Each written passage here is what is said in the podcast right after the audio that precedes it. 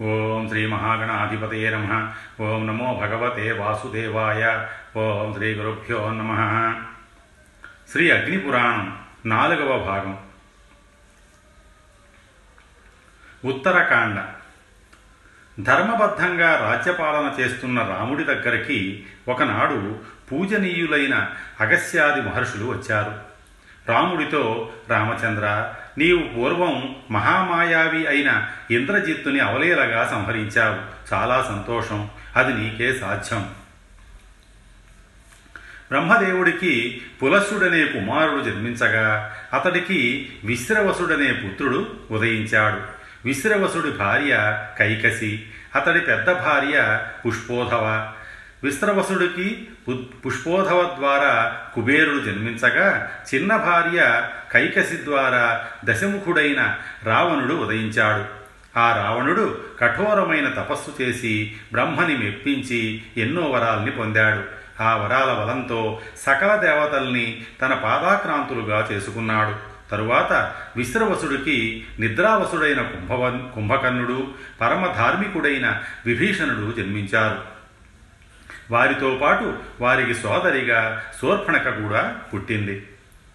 రావణాసురుడికి కాలక్రమంలో మేఘనాథుడనే పుత్రుడు జన్మించాడు. మహాబలవంతుడు మహామాయావి అయిన మేఘనాథుడు స్వర్గంపైకి దండెత్తి ఇంద్రుణ్ణి అవలీలగా ఓడించాడు. ఆనాటి నుంచి అతడు ఇంద్రజిత్తుగా ప్రసిద్ధి చెందాడు.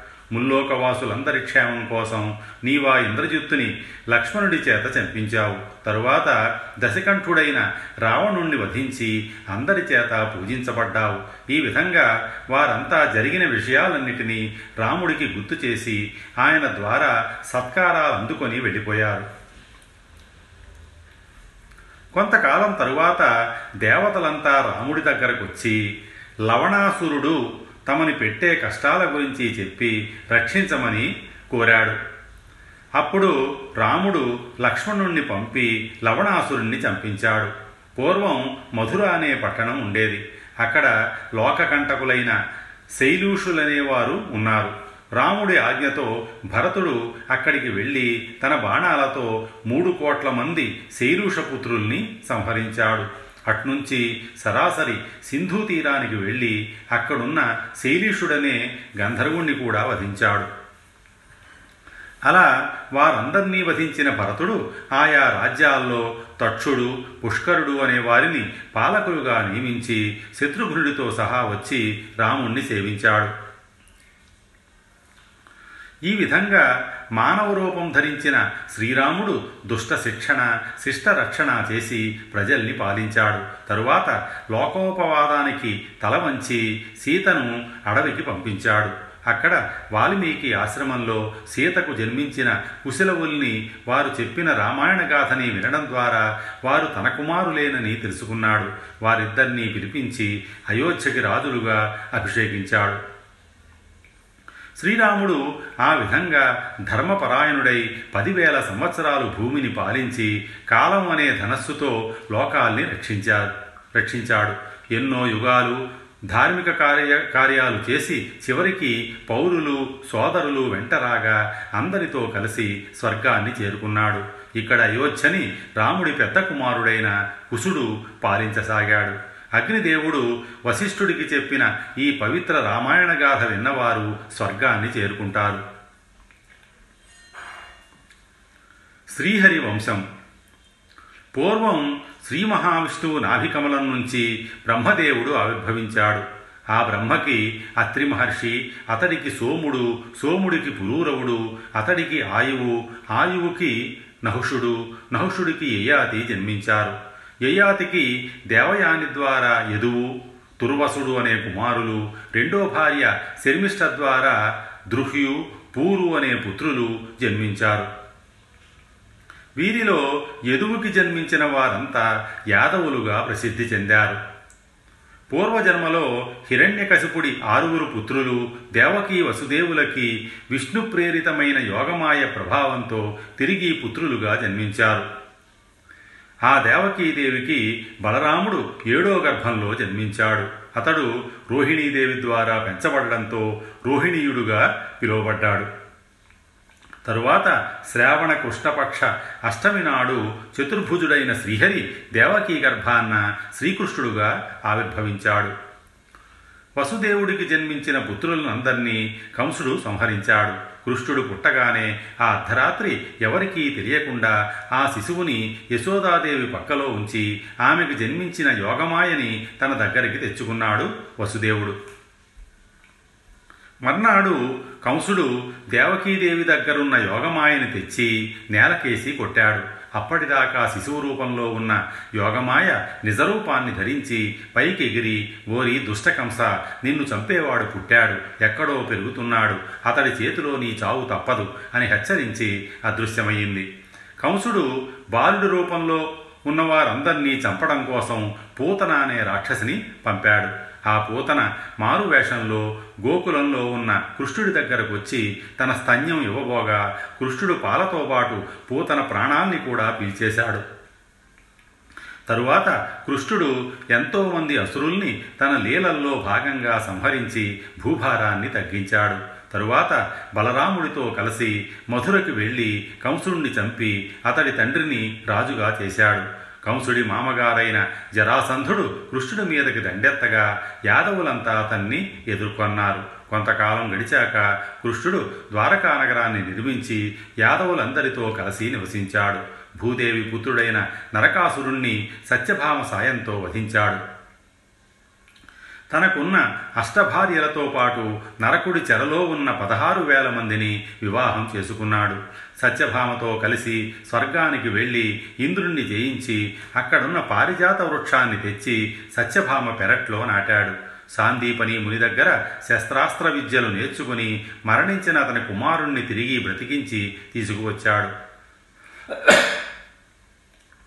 పంచజనుడనే అసురుణ్ణి సంహరించి యముడి చేత కాలయవను కాలయవనుణ్ణి సంహరించి ముచికుందుడి చేత పూజించబడ్డాడు.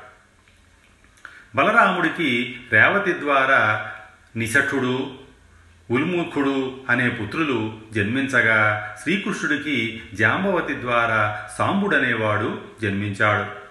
అదేవిధంగా కృష్ణుడికి రుక్మిణి ద్వారా ప్రద్యుమ్నుడు జన్మించాడు. ఆ ప్రద్యుమ్నుడికి అనిరుద్ధుడు ఉదయించాడు. పూర్వం పరమ శివభక్తుడైన బాణుడు అనేవాడు ఉండేవాడు. అతడికి ఉష అనే అందమైన కూతురుంది. ఆ బాణుడు శోణితపురానికి అధిపతి.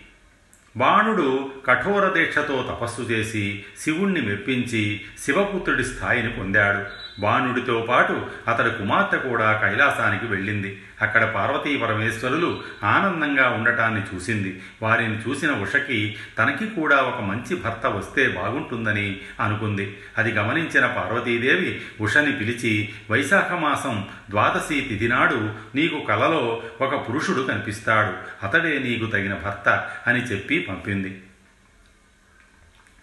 ఉషాదేవి తిరిగి తన నగరానికి వచ్చింది. ద్వాదశి నాటి రాత్రి పార్వతీదేవి చెప్పినట్టే ఆమెకి అందమైన కల వచ్చింది. ఆ కలలో ఒక అందమైన పురుషుడు తనతో సంగమించినట్లు కనిపించింది. మర్నాడు ఉదయం తన ప్రియసఖి ద్వారా రాత్రి తాను కలలో చూసిన రాకుమారుడి చిత్రాన్ని లిఖింపజేసింది. ఆ చిత్రం సాయంతో ఆ పురుషుడు శ్రీకృష్ణుడి మనుమడైన అనిరుద్ధుడిని తెలుసుకొని తన చెలికత్తె ద్వారా అనిరుద్ధుణ్ణి తన మందిరానికి పిలిపించుకుంది. ఉషాదేవి ఉషను చేరిన అనిరుద్ధుడు ఆమెతో ఆనందంగా సరస సల్లాపాలు కొనసాగించాడు. వారిద్దరూ నిత్యం సంతోషంతో రమించసాగారు. ఈ విషయం బాణుడికి తెలిసింది. అనిరుద్ధుణ్ణి పట్టుకున్నాడు. బాణుడికి అనిరుద్ధుడికి యుద్ధం జరిగింది. నారదుడి ద్వారా విషయాన్ని తెలుసుకున్న కృష్ణుడు ప్రద్యుమ్న బలరామ సమేతుడుగా వచ్చి బాణుడితో యుద్ధం చేయసాగాడు తన ప్రియభక్తుడైన బాణుణ్ణి రక్షించడానికి శంకరుడు సరాసరి కైలాసం నుంచి యుద్ధరంగానికి వచ్చాడు. బాణుణ్ణి చంపబోతున్న కృష్ణుడి ముందుకొచ్చాడు శంకరుడు. శ్రీకృష్ణ శంకరుల మధ్య యుద్ధం ప్రారంభమైంది. పరస్పరం అస్త్రాలు ప్రయోగించుకున్నారు. చివరగా కృష్ణుడు ప్రయోగించిన జృంభణాస్త్ర ప్రభావంతో శంకరుడు పెద్దగా ఆవులిస్తూ నిద్రపోయాడు. అదే అదనుగా భావించిన కృష్ణుడు బాణుడి వెయ్యి చేతుల్ని ఖండించాడు. అంతలో నిద్ర నుంచి మేల్కొన్న శంకరుడు కృష్ణుడితో ఇతడు నాకు ప్రియభక్తుడు కనుక ఈ బాణుడికి అభయాన్ని ప్రసాదించు అని కృష్ణుణ్ణి కోరాడు. శంకరుడి ప్రార్థన మన్నించిన కృష్ణుడు బాణుడికి రెండు చేతుల్ని మాత్రమే ఉంచి అభయాన్ని ప్రసాదించాడు. బాణుడు కృష్ణుడికి నమస్కరించి తన కుమార్తె ఉషని అనిరుద్ధుడికి ఇచ్చాడు అప్పుడు శంకరుడు కృష్ణుడితో శ్రీహరి నీకు నాకు ఎలాంటి భేదం లేదు. అలా భేదాన్ని ఎవరైనా చూపితే అలాంటి పాపాత్ములు నరకంలో పడతారు అని అన్నాడు. అందరూ ఆనందించారు. ఉషా నిరుద్ధుల్ని తీసుకొని కృష్ణుడు ద్వారకా నగరానికి వెళ్ళిపోయాడు. కురుక్షేత్ర సంగ్రామం. కౌరవ పాండవ సైన్యాలు రెండు ధర్మక్షేత్రమైన కురుక్షేత్రానికి చేరుకున్నాయి. పాండవ సేనలో ఉన్న అర్జునుడు ఎదురుగా గురువులు పెద్దలు శత్రుపక్షంలో కనిపించడంతో యుద్ధం చెయ్యనని అస్త్రాలు వదిలేశాడు. అప్పుడు శ్రీకృష్ణుడు తన విశ్వరూపాన్ని చూపించి భగవద్గీత పలికి కర్తవ్యబోధ చేయడంతో తిరిగి అస్త్రాల్ని ధరించాడు. కురు పాండవుల మధ్య సమరం ప్రారంభమైంది. కౌరవ సేనకి మొదటి సైన్యాధ్యక్షుడు భీష్ముడు. పాండవులకి సేనాధిపతి శిఖండి. ఇద్దరికి యుద్ధం జరిగింది. భీష్ముడి నాయకత్వంలో కౌరవులందరూ పాండవుల మీదకి దాడి చేశారు. అదేవిధంగా శిఖండి ఆధ్వర్యంలో పాండవులంతా కలిసి కౌరవుల్ని ఎదుర్కొన్నారు. వీరిద్దరి మధ్య జరుగుతున్న యుద్ధాన్ని పైనుంచి చూస్తున్న దేవతలు అది దేవాసుర సంగ్రామంలా ఉందని భావించారు. భీష్ముడు పది రోజుల్లో ఎంతో మంది పాండవ సైన్యాన్ని హతమార్చాడు. పదకొండో రోజు అర్జునుడు భీష్ముడి మీద బాణవర్షాన్ని కురిపించాడు. అదే సమయంలో ద్రుపదుడు ప్రేరేపించగా శిఖండి కూడా పక్క నుంచి భీష్ముడి మీద ప్ర బాణాల్ని ప్రయోగించాడు. వారిద్దరి మధ్య జరిగిన యుద్ధంలో ఎన్నో గుర్రాలు ఏనుగులు రథాలు ధ్వంసమయ్యాయి. చివరికి శిఖండిని ఎదురుగా చూసి భీష్ముడు అస్త్ర సన్యాసం చెయ్యగా అర్జునుడు ఆయన్ని బాణాలతో కొట్టి అంపశయ్య మీద పడేలా చేశాడు. ఆ విధంగా అంపశయ్య మీద ప్రాణావసాన స్థితిలో ఉన్న భీష్మ పితామహుడు శ్రీహరిని ధ్యానిస్తూ ఉత్తరాయణ పుణ్యకాలం కోసం ఎదురుచూస్తున్నాడు. ఉత్తరాయణం వచ్చింది. భీష్ముడు ప్రాణాలు విడిచాడు. పితామహుడి మరణానికి దుఃఖిస్తూ ద్రోణుడిని సైన్యాధిపతిగా అభిషేకించాడు దుర్యోధనుడు. ఇటు పాండవులు దృష్టద్యుమ్నుణ్ణి సైన్యాధిపతిని చేశారు. మహావీరుడైన ద్రోణుడి ధాటికి పాండవసేన గజగజలాడింది. అలాగే దృష్టద్యుమ్నుడి ధాటికి తట్టుకోలేని కౌరవ సైన్యం కూడా విలవిలలాడింది. ద్రోణుడు తన బాణ విద్యా నైపుణ్యాన్ని ప్రదర్శిస్తూ పాండవ సేనని చీల్చి చెండాడుతున్నాడు. ద్రోణుడి చేతిలో బాణం ఉన్నంత వరకు ఆయన్ని ఎదిరించడం అసాధ్యం అని గ్రహించారు పాండవులు. వెంటనే ధర్మరాజు ద్వారా అశ్వత్థామ కుంజరహ హతహ అని అనిపించారు. ఆ మాట వినగానే ద్రోణుడు ఒక్కసారిగా దుఃఖంతో అస్త్రసన్యాసం చేశాడు. వెంటనే దృష్టద్యుమ్నుడు ఆయన రథంపైకి ఎక్కి ద్రోణుడి తల నరికాడు. ఆ విధంగా ఐదు రోజులు యుద్ధం చేసిన ద్రోణుడు దృష్టద్యుమ్నుడి చేతిలో దారుణంగా మరణించాడు. గురుదేవుడి మరణం దుర్యోధనుణ్ణి ఎంతో కలచివేసింది. దుఃఖాన్ని తట్టుకొని మహావీరుడైన కర్ణుణ్ణి సర్వసైన్యాధిపతిగా నియమించాడు. ఇటు పాండవ సైన్యానికి అర్జునుడు సైన్యాధిపతిగా ఉన్నాడు. తిరిగి యుద్ధం ప్రారంభమైంది. కర్ణార్జునులిద్దరూ సమాన వీరులే ఒకరిని మించి మరొకరు ధీటుగా శస్త్రాస్త్రాల్ని ప్రయోగించుకుంటున్నారు. చివరికి శాపగ్రస్తుడైన కర్ణుడు తన కవచ కుండలాల్ని కూడా దానం చేసి అర్జునుడి చేతిలో వీరమరణం పొందాడు. కర్ణుడి తరువాత శల్యుడు కౌరవ సేనాధిపతిగా యుద్ధరంగానికి వచ్చాడు. అర్ధదినం యుద్ధం చేశాడు. అంతలోనే ధర్మరాజు శల్యుణ్ణి హతమార్చాడు. ఆ విధంగా కౌరవ సైన్యమంతా నశించగా దుర్యోధనుడు భీమసేనుడితో గదాయుద్ధం చేశాడు. అలా వారిద్దరి మధ్య ఎంతో భీకరంగా గదాయుద్ధం కొనసాగింది. చివరికి తాను పూర్వం చేసిన ప్రతిజ్ఞని గుర్తుకు తెచ్చుకున్న భీముడు సరిగ్గా యుద్ధం మొదలైన పద్దెనిమిదో రోజు దుర్యోధనుణ్ణి వధించాడు. తన తండ్రి మరణానికి కారకులైన పాండవుల మీద పగ పెంచుకున్నాడు ద్రోణుడి పుత్రుడైన అశ్వత్థామ. ఒకరోజు రాత్రి నిద్రలో ఉన్న పాండవాసేనని తన తండ్రిని చంపిన దృష్టద్యుమ్నుణ్ణి ఉప పాండవుల్ని సంహరించాడు. మర్నాడు ఉదయం ఈ దారుణాన్ని అందరూ గమనించారు. ఉప పాండవులందరూ మరణించడంతో ద్రౌపది ఎంతో విలపించింది. అర్జునుడు ఆమెని ఓదార్చి ఐషీకాస్త్ర ప్రయోగం చేసి అశ్వత్థామ శిరోమణిని గ్రహించాడు. తరువాత అశ్వత్థామ కోపంతో రగిలిపోతూ అపాండవ మొగుగాక అని బ్రహ్మాస్త్రాన్ని ప్రయోగించగా అది ఉత్తర గర్భంలోకి ప్రవేశించి లోపలున్న శిశువుని దహించబోయింది. అంతలో శ్రీకృష్ణుడు తన దివ్యశక్తితో ఆమె గర్భాన్ని సంరక్షించాడు. ఆ గర్భం నుంచి జన్మించిన శిశువే పరీక్షిత్తు.